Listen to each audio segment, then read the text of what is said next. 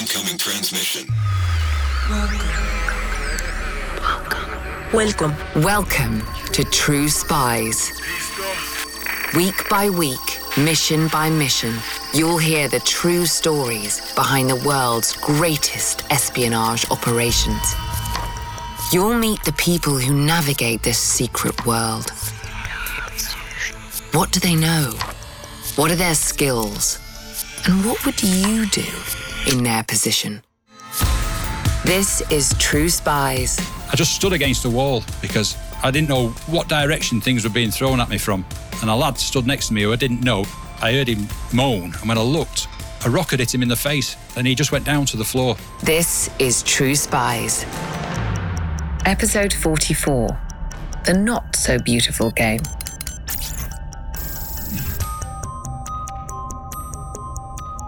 When I'd been trained uh, as an undercover officer, they didn't set up a riot like that and say, This is what's going to happen to you. Uh, that was all new to me.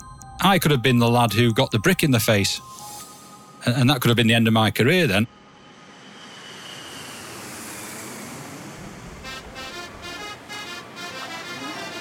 It's the summer of 1990 in the Italian beach resort of Rimini. But Gary Rogers isn't on holiday. He's working undercover among thousands of English football fans, trying to prevent the trouble that often breaks out when England's footballers play abroad. You may not follow football, but this story is about much more than a game.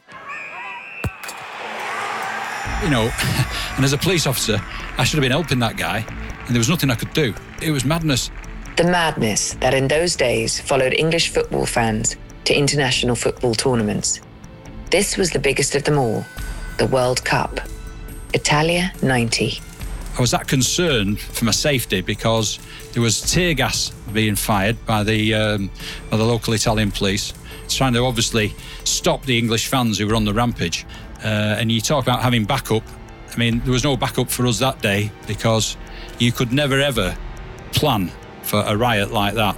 In 1990, Gary Rogers was feeling his way into a new job.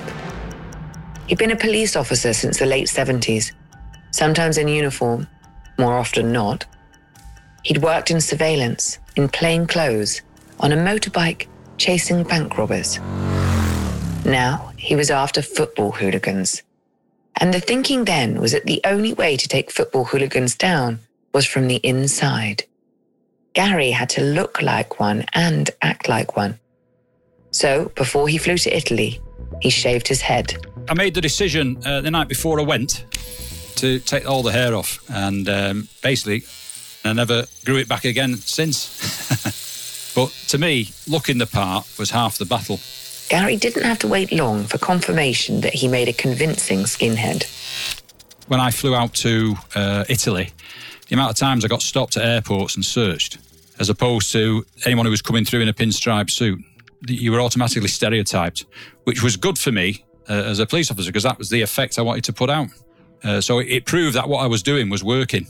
Gary accessorized. He added earrings in both ears, a false tattoo, and a new surname. You can't go in using uh, your real name, so you, you have to c- come up with a, a, a false CV um, and a legend, as they call it. So, Gary Rogers, the police officer, became Gary McAlinden, the football fan. Macca for short. Gary McAlinden was um, basically just uh, an out and out uh, villain. I posed as a builder, basically, so I had a builder's business.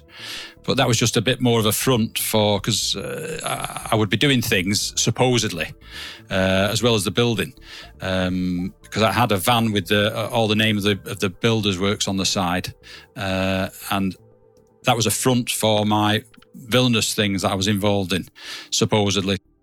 If you were a boy born in Manchester in the late 1950s, football was hard to avoid. Then, as now, the only question was United or City? I always supported, uh, still do, Manchester United. They were famous even then, the Red Devils, and they were good. They won a lot of trophies in the 1960s, and Old Trafford, their home ground, was packed on Saturday afternoons. Gary used to go too, but not that often. Mum and dad didn't have that much money, so it wasn't feasible for me to be able to go to uh, a, lot, a lot of games all the time. But whenever I did have the money, I would go. It didn't, however, cost anything to go up to the cliff where Manchester United trained. Main thing was you could stand outside. Sometimes they would let you in the big gates to stand uh, and watch uh, the, the players training. If you're a fan of English football of a certain age, you'll know who Bobby Charlton is. You'll remember Nobby Stiles. But even if you're not a fan, you've probably heard of the other great Manchester United player of that era, perhaps the first British footballer to acquire the status of a rock star. I always remember one specific time when Georgie Best was leaving after the training session and he was in his uh, E-Type Jag, an expensive motor. He pulled up outside because he couldn't drive off because everyone was blocking his way, basically. He was forced to stop. Everybody herded round the car, and I was sat on his bonnet. I won't tell you what he said to me, but uh, at least I can always say George Best spoke to me once. But being a football fan could also bring trouble. Where allegiances are strong, rivalries are intense. You felt it when you went to the youth club. You could have your scarf on with the uh, red and white, and uh, you know that that could be a recipe then for, for somebody having to go at you. You felt it even more when you went to a game. Football grounds in England in the early 1970s were hostile environments. Young men packed the terracing behind the goals. There was no seating, just wide concrete steps and wrought iron crush barriers. There might not have been a roof. The toilets were, shall we say, basic. And the chanting began long before the game did. Sometimes witty, but often abusive. Thousands of voices in unison hurling obscenity and threats at their opponents. You could feel it building up, and, and as uh, the away fans would arrive, they knew there was always a, a, a, possibility of uh, there going to be trouble, and there was those that would come from opposing teams who who came with that intention basically. There was a kind of uniform. Fans wore denim jackets, jeans that were a bit too short, and large boots. They tied scarves round their necks and round their wrists. And if they weren't all looking for a fight, there were plenty who were. A new expression entered the language football hooligan. Some clubs acquired a particular reputation. Manchester United was one of them.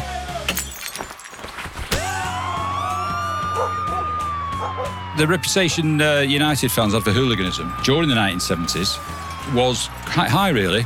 When I used to go to the home games, I used to observe that and I would see little pockets of trouble outside the ground, and more so after a match, especially if United lost those individuals or that group of people who were hooligans at the time in the 70s would then go and actively seek out the opposing fans as they were obviously trying to leave the stadium in their eyes to um, you know get some sort of revenge for having lost the match. By the time he was 16, Gary was a trainee, a police cadet as they were known. It ran in the family to some extent. His elder brother was in the police.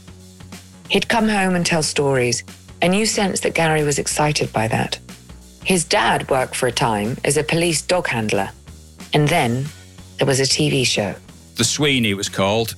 The Sweeney was based on the real life Flying Squad, a branch of the Metropolitan Police in London, which investigated robberies. The squad got its nickname from Cockney rhyming slang Sweeney Todd, Flying Squad.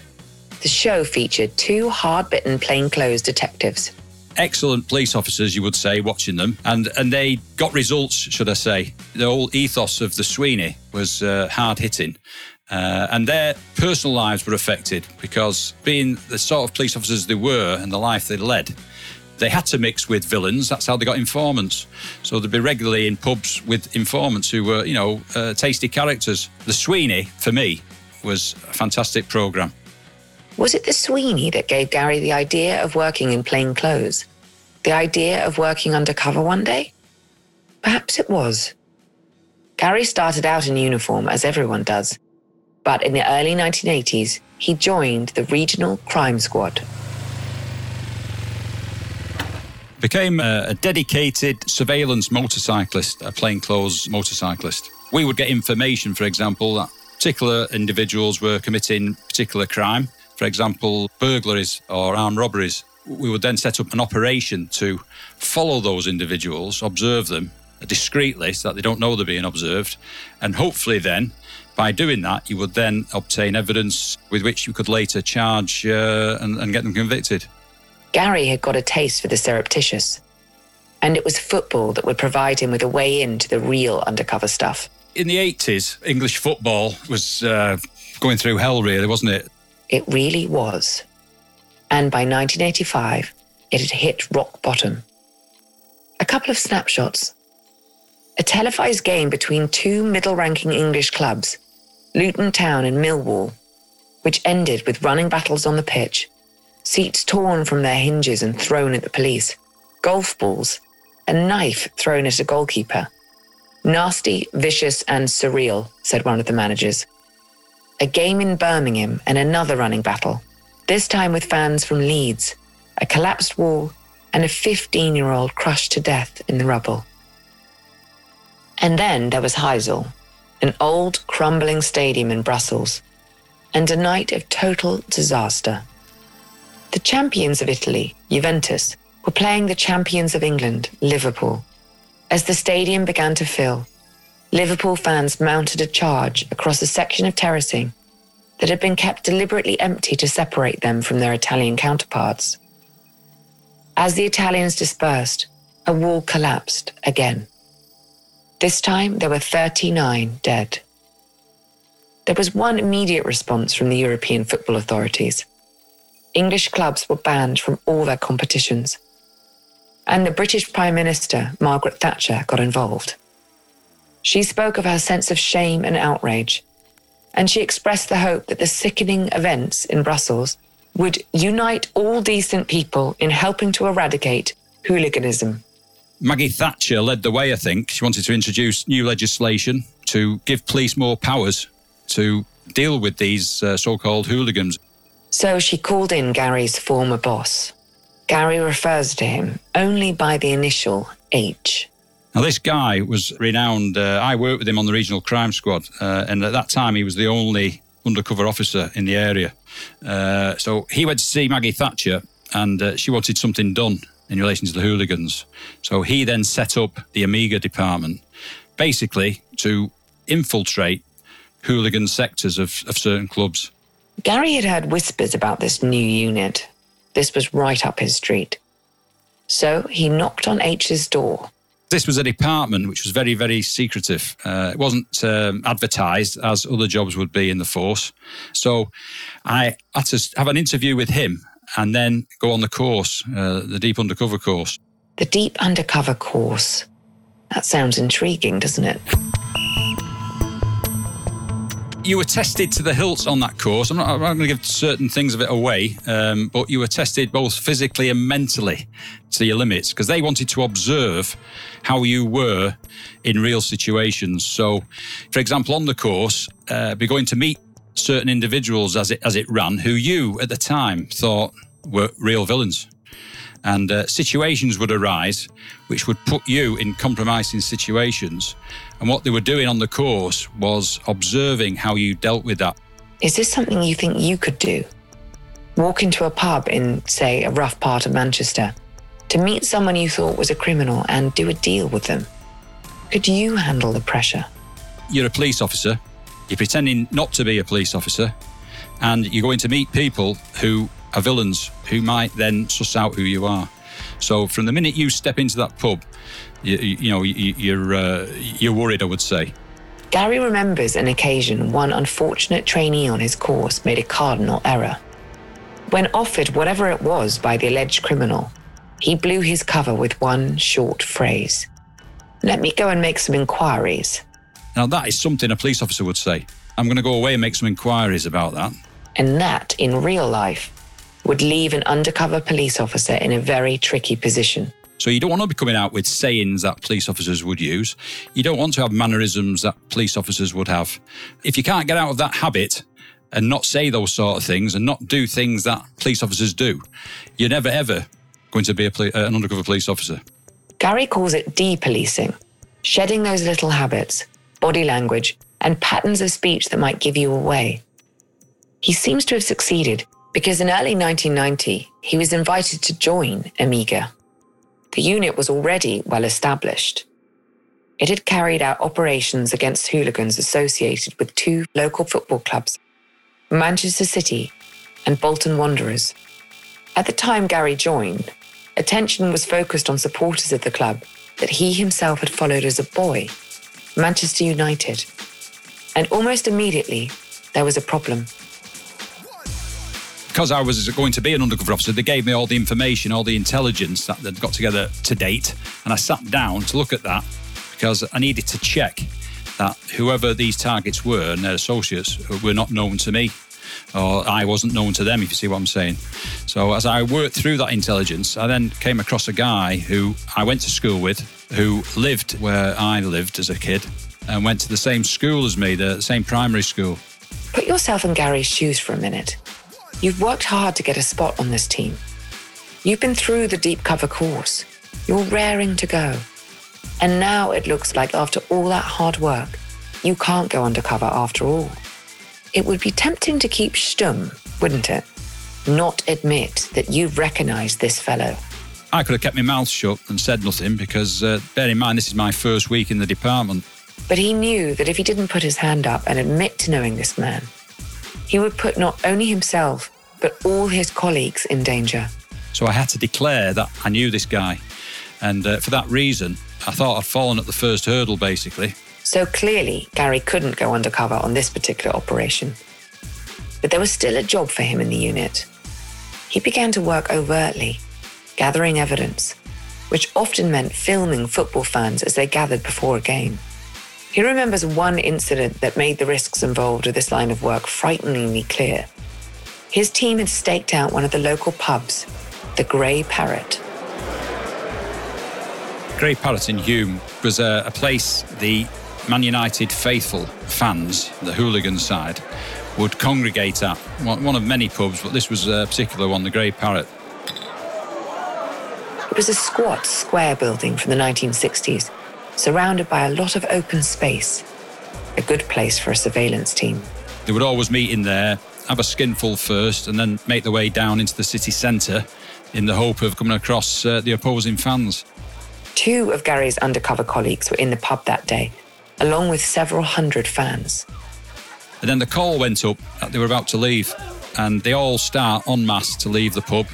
Uh, even those outside then joined joined the group, and they, they marched towards the city centre, all together like a military operation. And then the whole crowd suddenly stopped. The cry that went up was that they had a couple of sweets with them. What they meant by a couple of sweets was that they had two police officers, and they pointed out the two undercover lads. Somebody knew who these two undercover officers were. Remember Gary spotting that he'd been at school with one of the young men under surveillance? That could have been me stood there that day, and that lad had recognised me. You can probably imagine what happens when a mob of young men, out looking for trouble, discover two undercover cops in their midst. Everyone's had a few drinks. Their blood is up. Gary could only look on helplessly. There was nothing he could do to help his two colleagues. The group around them then moved back and they were isolated, just a pair of them. And that was when the cry went up to give them a good hiding, basically. They were kicked. One had to go to hospital, had stitches. They, they were given a good kick in and then left. We don't know how they identified them, but from that day on, them two were out of that job. Hello again, True Spies listeners. This episode is made possible with the help of June's Journey, a thrilling detective game which you can play right on your phone. If you're a True Spies listener, it's safe to assume you're interested in clandestine missions, investigative adventures, and deciphering the latest mystery. You can find all of this in abundance and more in June's Journey. In the game, you'll play as the plucky June Parker, an amateur detective in the roaring 1920s. Poor June is set to investigating in order to find the truth of her sister's untimely murder. I don't want to give too much away because the fun of June's journey is seeing where this twisting story takes you.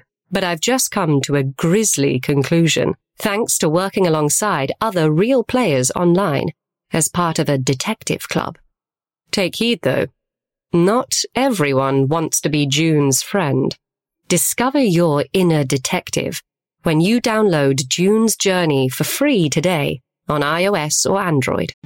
Every day in America, 60 million packages are delivered, but we don't always know what's inside. He bent down to pick the package up.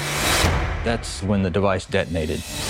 Danger is everywhere, and no one is safe in Austin, Texas, as law enforcement hunts a serial bomber for 19 days. From Sony Music Entertainment, Campside Media, and Pegalo Pictures, this is Witnessed 19 Days. Subscribe on Apple Podcast to binge all episodes or listen weekly wherever you get your podcasts. Gary had witnessed at first hand what was at stake. There was a song popular on the football terraces in those days about killing police officers. Why would you want to risk your life in a crowd of alcohol fueled young men, high on adrenaline, and looking for a fight, week after week? What would make you carry on? It made me question, uh, as, as it would any sane person, is this for me? And uh, obviously, history shows that I chose uh, that it was. Again, being a young guy at the time, uh, and, and you have this macho thing being in the police. So you're not going to go in and say, I've just seen that, and uh, that's not for me because uh, you, would be classed as a wimp because it's a rough, tough sort of setup in the police. Uh, and and although that happened, it didn't put me off doing that job. So Gary started mixing with football fans. He got to know a few of them, and they weren't necessarily what you'd expect. A lot of these people held down, you know, proper jobs, so to speak, in the week. There was one guy who was involved in the Manchester United setup as a hooligan who worked for Great Manchester Police in their training school. So in the week, he worked in the admin, and at weekends, he, he, became identified as, as one of the hooligans with the United setup. So you, ask your question, what, what caused him to, to be like that? Then there was Tottenham Steve and he was a postman at the time, and he would utilize his job to uh, used to send all the credit cards through the post. Then he used to pinch all the credit cards. He, he was married uh, with three kids. He'd left his wife and kids, and his sole purpose was to support Tottenham. And I say support because he would come to the matches, uh, and during a match, he'd have his back to the to the match, and he would be talking to us, and he be wanted to arrange to go and have a fight with uh, whoever afterwards. So when I say he was a fan of Tottenham, in my mind, he was a moron because he, he couldn't give two two hoots about Tottenham. He, he, was there just to fight. He was just there to cause trouble, and he he wasn't an isolated sort of person. There was lots like him in them groups. Some of them went to Italy for the World Cup in the summer of 1990. The Italian authorities were very nervous. It would be the first time a team from England had played in Italy since the horror of Heysel. Remember, all English club teams had been banned from Europe as a result of that evening in Brussels. So instead of Rome or Milan, England's three initial games were scheduled for Cagliari on the island of Sardinia. The Italian authorities were playing it safe. The England fans were basically incarcerated at uh, Cagliari. They were put there because they hopefully could control them a lot better. Uh, but when you think um, there was 3,000, I think it was, 3,200 police officers drafted in from the mainland to Sardinia, which gave them then a police force of 4,000. And they brought them in specifically because of the England fans. Things got tense on match days. One writer who was there has described the stadium as an armed camp. Hundreds of police with rifles and handguns, and a pair of helicopters circling above. There was some trouble but mostly the fans were good natured. Most of them weren't there to fight. Most of them were there to enjoy themselves. And that meant drinking beer. I think I've got one picture where the banner says it all, really. They were from Mansfield and Manchester, this group, and uh, their banner read Beer Monsters. it's, it's a title they were obviously proud to have. Gary's job in Sardinia was to blend in, to make out as though he was a beer monster too. So he spent a lot of time in bars. and he had to perfect the art of appearing to drink a lot of beer without actually doing so. I wonder if they taught him how to do that on his deep undercover course. Well, there would be a lot of beer purchased but not consumed, is what I can say. There'd be loads of glasses around. You could put a full one down, pick a half one up, and come back again. It creates an illusion that you've drank half that beer. And then you could wander off again and pick up an empty one, and you've, you've drunk it as far as they're concerned. For us to be credible and to uh, you know keep your, your, eye on the squirrel, so to speak, you had to uh, to do that. The job was to spot potential trouble and nip it in the bud. No mobile phones, of course, in 1990. So Gary and his undercover colleagues, there were five of them in total, would always know where the nearest payphone was. We'd have to keep contact regularly with the control room, which was via telephone, a particular phone number with a code name, so that once you rang in and give the code, they'd know it was us. Tear gas.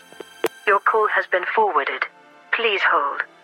The authorities, nobody knew who we were or where we were because H, who, who ran it, wouldn't allow that to happen.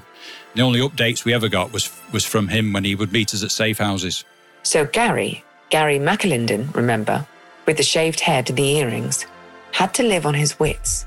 You're mixing with people who, in your real life, you wouldn't choose to mix with. Uh, the likes of Tottenham Steve, I needed him because I was getting information from him, but I wouldn't choose to knock about with him. And although I've just said what I've said, some of those people I would have chose if it had been who they thought I was. Uh, I'd have them as friends because they were they were all right. If I'd been who they thought I was, that's always the catch when you work undercover. You're never yourself. You're never what you seem to be. You're not Gary Rogers. You're Gary McAlinden with a shaven head. The Full Kojak, he called it, a reference to another 1970s TV show which starred Telly Savalas as a bald headed, lollipop sucking New York detective. One of the bars where we used to go, the bar owner gave me a metal drinks tray which had a big picture of Telly Savalas on it. That's how well received we were by the locals, uh, which uh, further down the line annoyed me when uh, on match days some of the England fans, you know, did what they did because it's like throwing that, that hospitality back in their face. After three games in Cagliari, the England team had qualified for the next round. Quarantine on Sardinia was over. The whole circus moved to Rimini on the Adriatic coast, and Gary was suddenly at the centre of a full scale riot. I just stood against the wall because I didn't know what direction things were being thrown at me from. And a lad stood next to me who I didn't know. I heard him moan. And when I looked, a rocket hit him in the face and he just went down to the floor. It had all happened so fast that Gary just found himself caught up in the middle of it. Italian fans had clashed with the English fans. Chairs and bottles had been thrown, and the riot police had waded in with batons and tear gas. Did memories of Heysel play a part? Were the Italians out for revenge? The police as well as the fans?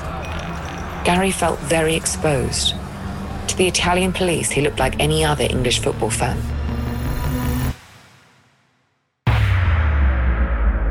Eventually, I ended up herded with the rest of them, lay flat down on my back, and they, they stood over us with the rifles. And if they saw you get up, or they saw you trying to take pictures or whatever, they'd, they'd uh, come and give you a good hiding or, or smash your camera up. But Gary couldn't resist the temptation. He took a snap anyway. A policeman in a riot helmet checking his rifle a tear gas canister jutting menacingly out of the barrel. In the background, the balconies of what looked like holiday apartments. I think once a police officer, always a police officer. And I had the, the camera with me and I, I just took the picture. I took it in a way that they didn't see it. I mean, I've still got those pictures today, and you can see them stood over us with the uh, rifles with the tear gas on, and they're all helmeted up with the riot gear. Gary spent a total of four weeks with the England fans that summer. He would see plenty more of them over the coming years. Faces became familiar. He established relationships. It all helped to build his cover story, especially when things got tasty, as Gary likes to say. And it wasn't always the English fans' fault. There were occasions when, just by being uh, English fans, they got labelled as troublemakers when it wasn't the case. There was, for example, a night in Turkey. That trip to Izmir was when I was in a bar the night before the game, uh, and everything was, was going along nice. Uh, we were in there having a good time, basically. Uh, no trouble at all. And then there was the sound of glass smashing. And the English fans in the bar realised that they were under attack. Tables and chairs were being thrown in through the window from outside. So there was glass flying everywhere. And all anybody wanted to do was get outside for your own safety. Because you know, at first you thought it was a bomb had gone off. And we all made our way outside, only to be met by the local Turkish uh, contingent who, who was stood looking at us with uh, and, and drawing their the fingers across the throat in a throat cutting image. Uh, and then the police arrived and they made their own mind up as to what had happened. As we know, people who followed the England football team had a certain reputation. It probably wasn't unusual for police forces overseas to draw conclusions when there was trouble. But on this occasion, Gary insists they weren't doing anything wrong. They were just having a quiet drink. Well, okay, maybe not quiet. The English didn't do anything, and uh, all all the English fans who got arrested. So did Gary. And like that night in Rimini, when he'd found himself lying on the forecourt of a petrol station, surrounded by Italian riot police, there was nothing he could do. He couldn't stick his hand up and say, mm, Excuse me, I'm actually a policeman. Could you let me go, please? All those years building his image the shaved head, the earrings, the carefully honed story about the dodgy building firm all that would have been for nothing. So Gary had to take what was coming. We were all put on a bus and taken to uh, the local prison, and we were kept there overnight. We had to spend the night in in a this caged uh, cell, which held about forty of us, and there was a hole in the floor in the corner, which was the toilet, and it stunk to high heaven. Tough if you're a football fan banged up for nothing more than having a drink or two. Tougher still if you're banged up for doing your job and you've got to take it on the chin. They are who they are, and don't have to worry about that. But we are who we are, pretending to be somebody else, and you had to keep that up, even though you were tired, drained, and in that situation. But hopefully, in the knowledge that at some point your welfare team was going to make arrangements to get you out. But there was an upside to the situation. It further strengthened the bond between Gary McAlinden and his colleagues and the fans they'd infiltrated. There was people there with us in that bar who, after that event, we went on to meet further down the line. And, and that incident at that bar became an excellent talking point because we were there, they were there, they knew they, we were there, so that improved our credibility 100%. So, what did all this achieve, I hear you asking? Did mixing with the fans really enable the police to spot impending trouble and stop it from happening? There was spontaneous uh, events where you came across them uh, by chance, but then there was other other things where they uh, pre-planned them and they would know where they were going to be, and they would go and give a certain signal and they'd be off. During the European Championship in Sweden in 1992, the authorities made a significant effort to provide facilities for the visiting fans. The Swedish authorities uh, in Malmo, in the square, put up the tents with the beer tents, etc. You know, entertainment for the England fans. Did everything they could in the power to appease them. And this particular day, uh, we found out by being with the uh, England fans, so-called fans, that they were going to put two lads up on the on the beer tent and start bouncing as if it was a trampoline.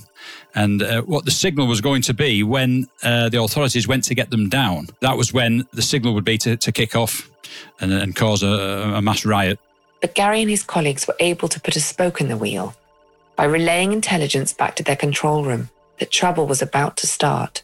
They decided to leave them up there. So they didn't go and get them down, they just let them keep bouncing up and down on the top of the beer tent. And uh, you could see the frustration, and they couldn't understand why nobody was reacting to it. So nothing happened that day because it took away that so called signal that they wanted. Gary spent five years as an undercover officer. He moved on from football and spent a long time investigating organised crime gangs in Manchester and beyond. Dangerous work.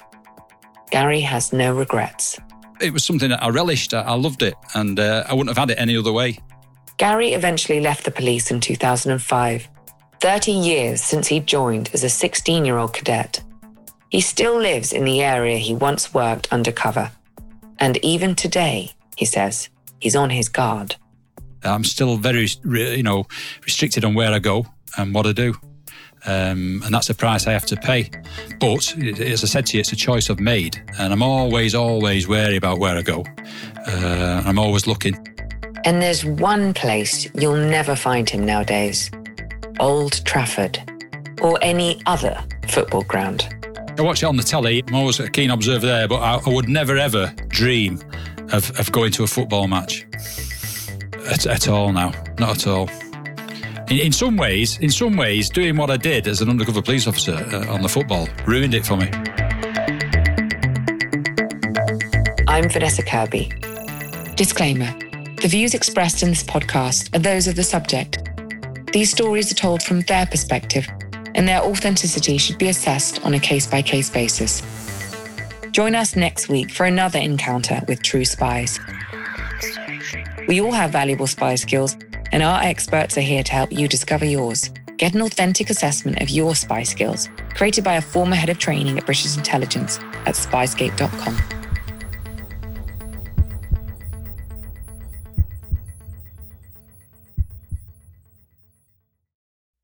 In the 1970s, John Todd burst onto the evangelical scene with a shocking tale. He claimed to be a former witch involved in a then unheard of secret organization called the Illuminati and urged Christians to prepare for a violent world takeover. First of all, the number one weapon in everybody's home should be a 12 gauge pump shotgun. Hear the amazing story of one of the originators of the modern day conspiracy theory. From Magnificent Noise and Sony Music Entertainment, this is Cover Up The Conspiracy Tapes.